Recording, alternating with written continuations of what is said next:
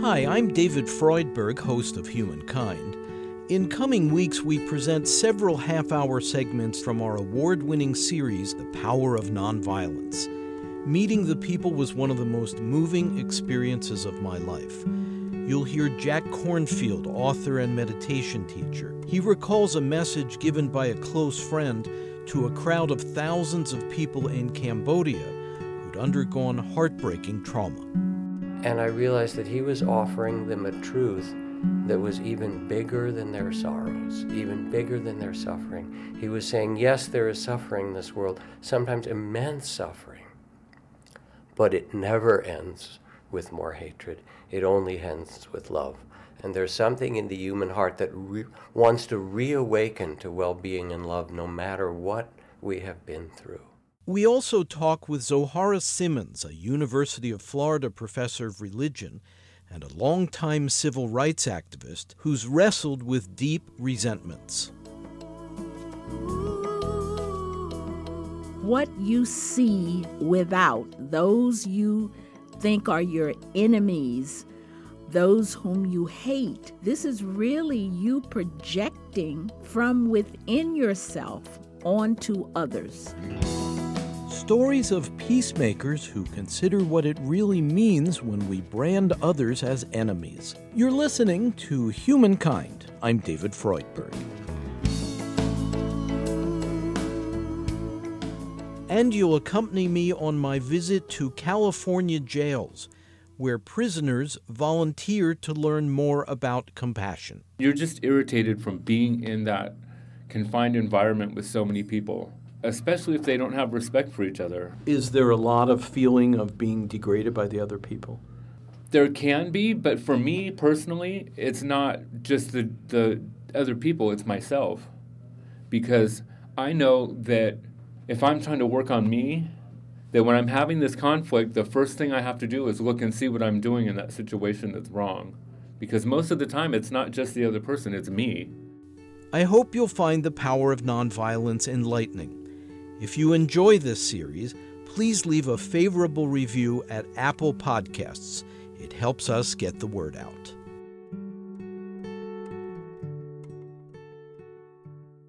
This Humankind Special project, The Power of Nonviolence, is produced in association with WGBH Boston and supported by a major grant from the Henry Luce Foundation.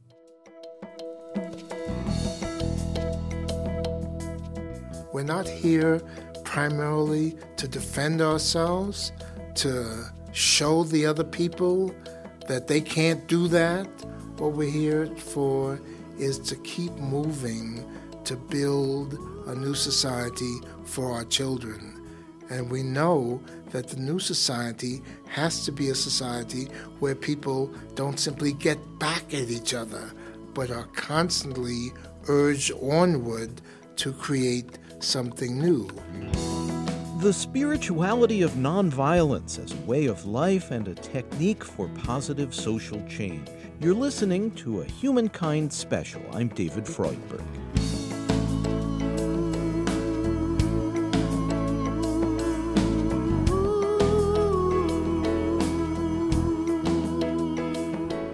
It had been a period marked by heartless acts of brutality, often driven by religious or racial tensions.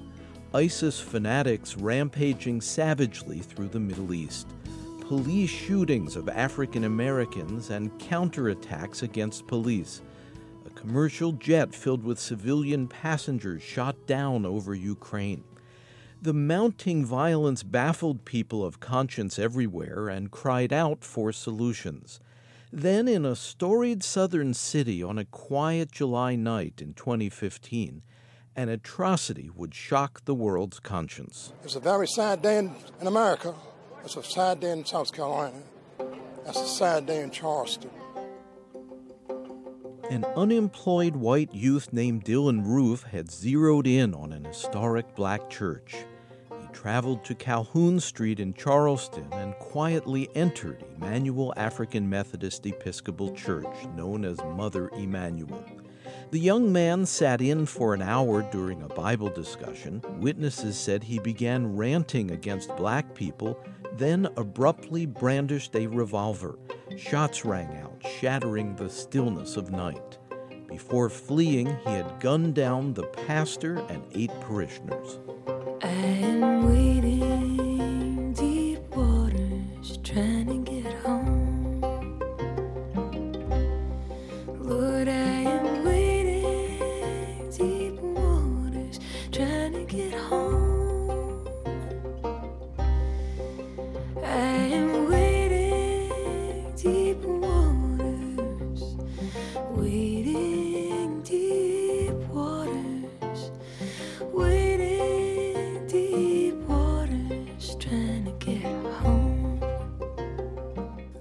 Summer evening, Dylann Roof found his targets African Americans engaged in worship. U.S. Attorney General Loretta Lynch. Met with welcome by the ministers of the church and its parishioners, he joined them in their Bible study group. The parishioners had Bibles. Dylann Roof had his 45 caliber Glock pistol and eight magazines loaded with hollow point bullets. Charleston Mayor Joseph Riley the night of the shooting. The only reason someone could walk into church and shoot people praying is out of hate. The only reason uh, that it is the, the most dastardly act that one can possibly imagine. And we will bring that person to justice. On the streets of Charleston, pedestrians were stunned by the news that innocent churchgoers had been massacred. And there's a lot of questions going to have to be answered. There's definitely a lot of questions that have to be answered. But what we hear now, there's a there was a Caucasian white man walking to an African American church and opened fire while people were praying, having Bible study. That's that's unacceptable. That's that's unacceptable. That's unacceptable. And um, you know, we've been praying for a long time. We've been on our knees for a long time. But now, you know, we the time to stand up. Yeah. And I'm so brokenhearted for the city. I'm brokenhearted for the families, for everybody that's, and to infiltrate churches and mosques and it's impossible. It's impossible to fathom. At the White House, President Barack Obama was visibly weary from the burden of his role as national consoler in the wake of repeated mass shootings. A mood of shock and anguish followed the events in Charleston. Any death of this sort is a tragedy. Any shooting involving multiple victims is a tragedy. There is something particularly heartbreaking about a death happening in a place in which we seek solace and we seek peace, in a place of worship. And it may be that only in moments of deep reflection will the answers to our epidemic of violence emerge. In this special project, we're exploring the stories and the personal qualities of peacemakers. What different narrative do they offer for resolving our conflicts?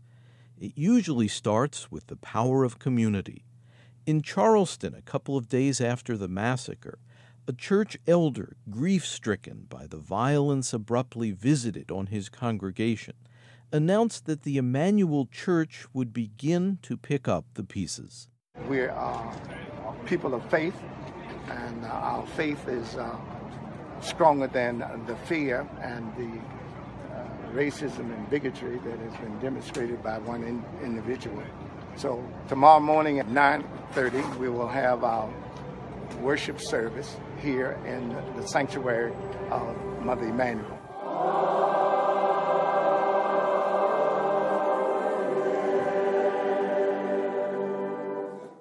Six women and three men, aged 26 to 87, died in the shooting rampage. Police in Shelby, North Carolina, apprehended the 21 year old suspect.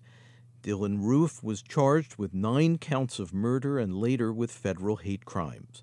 The arrest warrant said each victim suffered multiple gunshots. On a video link, he appeared before the Charleston County Magistrate Judge James Gosnell. Before we go into the bond process, I would like to ask is there a representative of any of the family that would be here that wished to st- make a statement before this court? Accompanied by two guards, the boyish looking defendant stood expressionless and inscrutable. Relatives of several victims, consumed in heartache at their bewildering, unexpected loss, came forward to address Dylann Roof. Among the family members who spoke up was Felicia Sanders, whose 26 year old son Tywanza was murdered in church two nights earlier. We welcome you Wednesday night in our Bible study with open arms. You have killed some of the most beautifulest people that I know. You hurt me. You hurt a lot of people. But God forgive you. And I forgive you. She taught me that we are the family that love built. We have no room for hate, so we have to forgive. Everyone's plea for your soul is proof that they they lived in love and their legacies will live in love. So hate won't win. And I just want to thank the courts for making sure that hate doesn't win.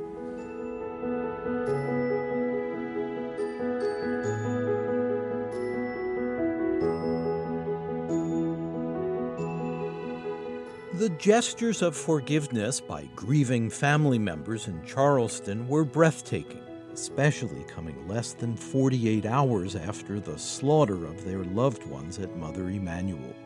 To forgive under these circumstances is astoundingly countercultural, but it points a way out of the vicious cycle of retaliation and revenge that locks in so much of our world's conflict and it reveals extraordinary inner strength and deep faith. He has admitted that he did the killings, that they could forgive him. Professor Gwendolyn Zoharah Simmons, a longtime civil rights activist, teaches religion at the University of Florida in Gainesville. I mean, I think that that moment when that happened changed things. To me, that is a current example of nonviolence, of showing love in the face of hatred uh, in a way that I think just rocked the country. Um, and the fact that the governor and members of that state legislature, I think, felt we have to take down this Confederate flag. I mean, I was so blown away by what those family members said and did. I had the feeling that for many people, the expression amidst their deep, almost incomprehensible grief. I mean, there were octogenarians who were killed in that church unspeakably. Uh, that the families could express forgiveness, I think was profoundly mystifying to a lot of people. I was absolutely floored. And initially, you know, I have to be honest, uh, I said, I don't forgive him. It was only later when I saw what their actions did was I able to say, oh my God, that was, I mean, that was God at work. I mean, I really felt that, but not right away because I was angry and did not feel forgiveness in my heart toward him at all. And many, many of my friends, you know, said the same thing. But I think a number of us came around to see the power. I mean, that was soul force at work. Soul force was a term adopted from the Indian nonviolence leader Mohandas Gandhi. It gives an alternative to use of brute force and it provides a way for principled people to stand in their integrity, trusting in a higher power to gradually set things right. This is not to diminish the need for political action as well in some cases, but it defines the spirit in which change occurs. Reverend Martin Luther King relied on soul force in the techniques of passive resistance adopted by the U.S. civil rights movement to alter the oppressive conditions of Jim Crow segregation in the South. Somebody must have sense enough to meet hate with love. Somebody must have sense enough to meet physical force with soul force. If we will but try this way, we will be able to change these conditions and yet at the same time win the hearts and souls of those who have kept these conditions alive. A way as old as the insights of Jesus of Nazareth, as modern as the techniques of Mohandas K. Gandhi. That is another way. In the African American uh, Christian tradition, this is where Dr. King comes from. I mean, while he uh, as an adult, you know, learned about uh, Mahatma Gandhi, and but he would always tell you that his uh, understandings were deeply grounded in Christianity, and you know, I was in Mississippi for two years doing Mississippi Summer and Beyond. And, you know, we would have these mass meetings uh, before we would set out uh, on whatever mission we were about, trying to get people registered to vote or whatever. And you heard this all the time, particularly from the old people. Their understanding of the suffering of Jesus and how Jesus forgave those who had hung him on a cross. This this is deeply in, ingrained in the their spiritual understandings of how they're supposed to operate in the world.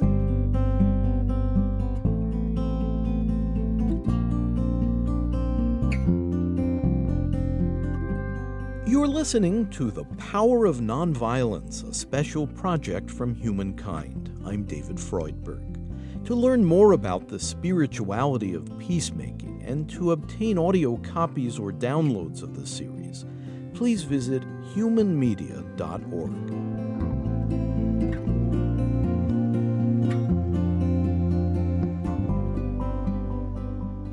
Practitioners of nonviolent social change know that to be effective, they must remain principled.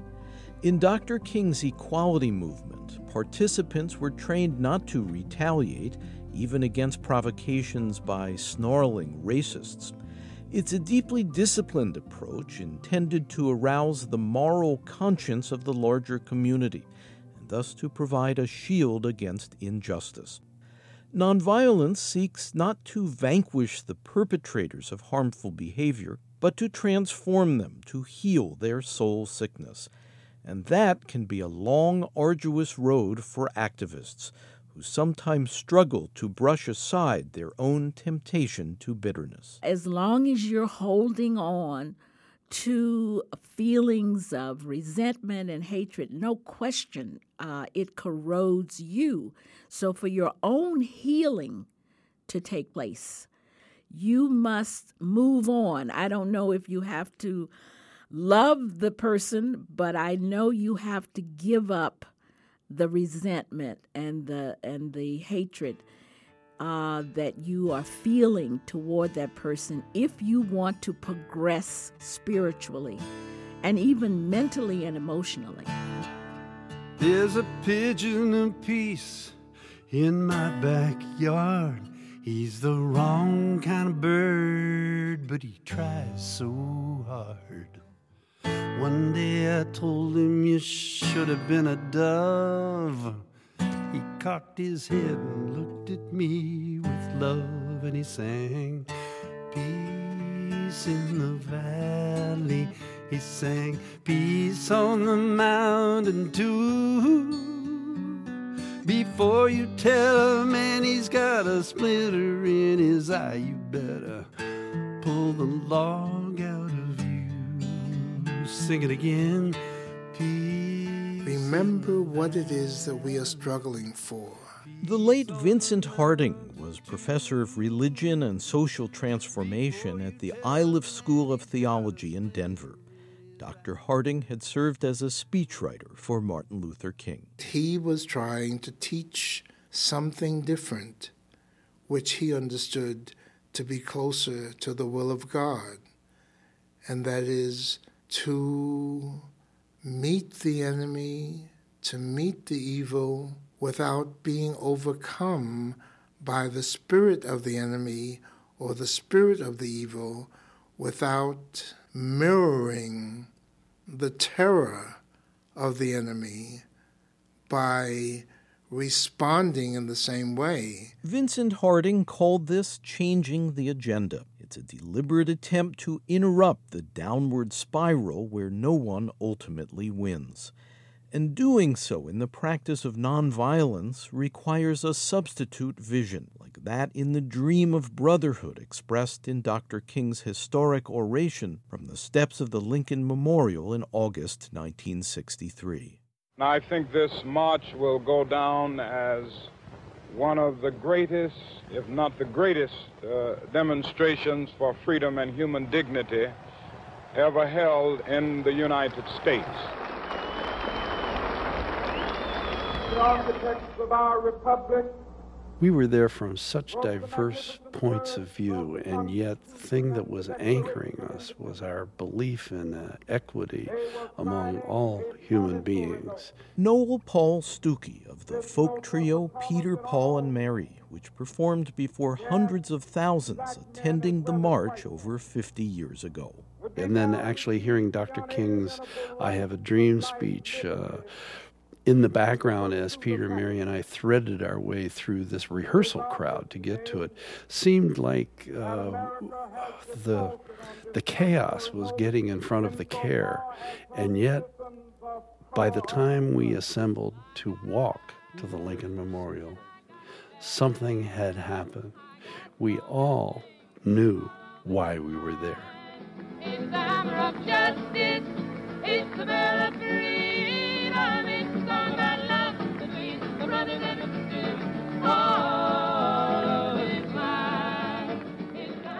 The quest for peace lies at the heart of all our great spiritual traditions, even if that essential message is sometimes twisted by fanaticism. And seeking peace is a deeply personal pursuit arising from our individual needs and history. Jack Kornfield in Fairfax, California, has meditated on this deeply. When I was a university student at Dartmouth College, I was doing science and pre med um, and took a course in Asian studies from a wonderful, wise professor who'd come up from Harvard to start a department there. And he sat and talked about Lao Tzu and the Buddha and Confucius. And more than anything, he talked about what it meant to live from deep values and understand how to be in conflict and resolve it and how to deal with the anger or with suffering and loss. Jack then delved deeply into exploring Buddhist wisdom. He went on to write numerous best selling books, including A Path with Heart and The Wise Heart. And he's co founder of Spirit Rock Meditation Center among the rolling hills of Woodacre, California.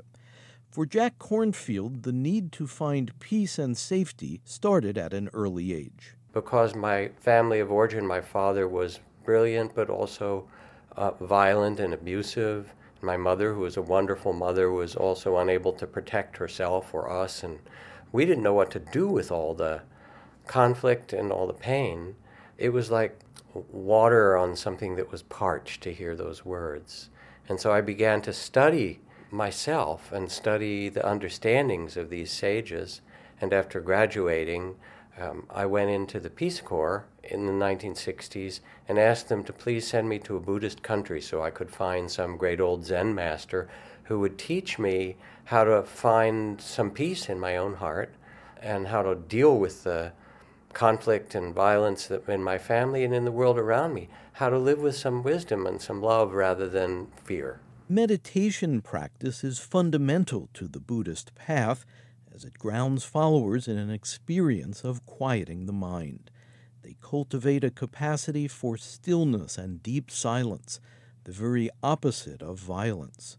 And the five precepts of Buddhism begin with a prohibition against killing, much like the injunction against taking life found in the Ten Commandments. It's the central tenet of Buddhist teachings, and just as in other spiritual traditions, um, there are these beautiful teachings of compassion and love, but people who deem themselves to be Christians or Jews or Muslims or Hindus may not follow those teachings of compassion.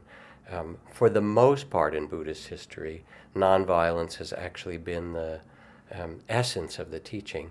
Uh, let me tell you a story. Um, one of my close friends and teachers was a man named Maha Ghosananda, who was the Gandhi figure of Cambodia. And we lived in forest monasteries together during the Cambodian genocide, where two million people were killed. Um, the killing fields. The killing fields. And when that happened, he rushed to, to the refugee camps as people poured out of Cambodia to set up temples for those whose villages had been destroyed and temples burned and lives destroyed. Um, and 19 members, all the members of his family, had been killed and his temple burned. And I went to help him. And in these big camps, Sa Kaeo and Khao-I-Dang, um, hundreds of thousands of refugees, he asked the UN if he could set up a temple in the middle since people had been Buddhist. But I am walking deep valleys, trying to get home.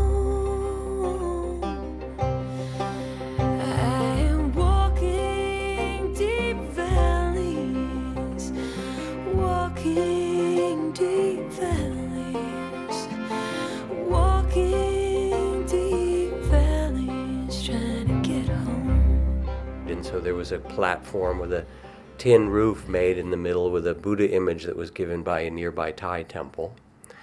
And the day he was going to open it, and we were to ring this big gong around the camp, the underground Khmer Rouge, which was still there, said if anyone goes to this temple, when they get back, they would be killed. So we didn't know if anyone would come.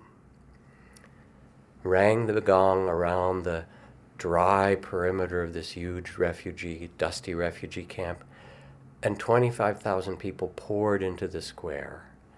And Maha Ghosananda sat in front of them with all these people seated who had the trauma in their eyes of maybe one uncle and two nieces that was all that left of their family, or you know, a mother and only one of her three surviving children. The trauma in their eyes. You could see it in their faces, uh, as you have if you live in an area where people have been through such ter- terrors. And I thought, what can he possibly say to them? And he looked out across this sea of faces and broken hearts and put his hands together and began to chant in Sanskrit and in Cambodian, sounds that they hadn't heard for years since their temples were burned. This beautiful verse that begins the Dhammapada, the Buddhist teachings, that goes, Hatred never ceases by hatred but by love alone is healed. This is the ancient and eternal law.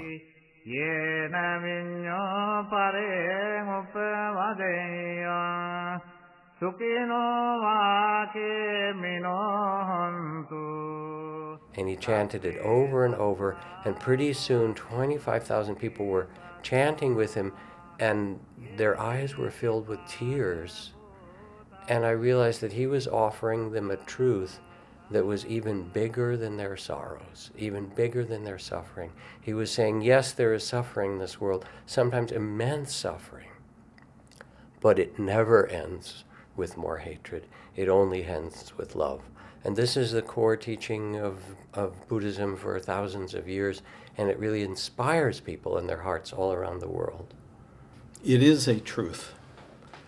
And the truth can't really be altered even by someone's hatred or intimidation.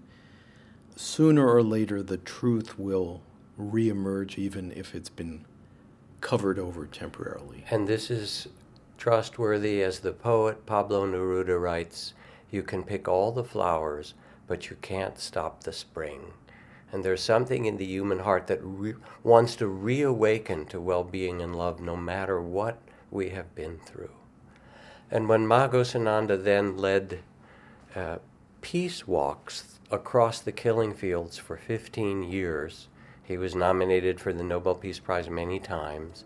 Um, he told the villagers they couldn't go back to their destroyed villages in the back of a truck or in a bus. Um, they needed to reclaim their land with love. And so they walked on foot chanting those verses of loving kindness step by step for 50 or 100 miles in long lines. Jack Kornfield, Buddhist teacher, co founder of Spirit Rock Meditation Center, and author of A Path with Heart and The Wise Heart.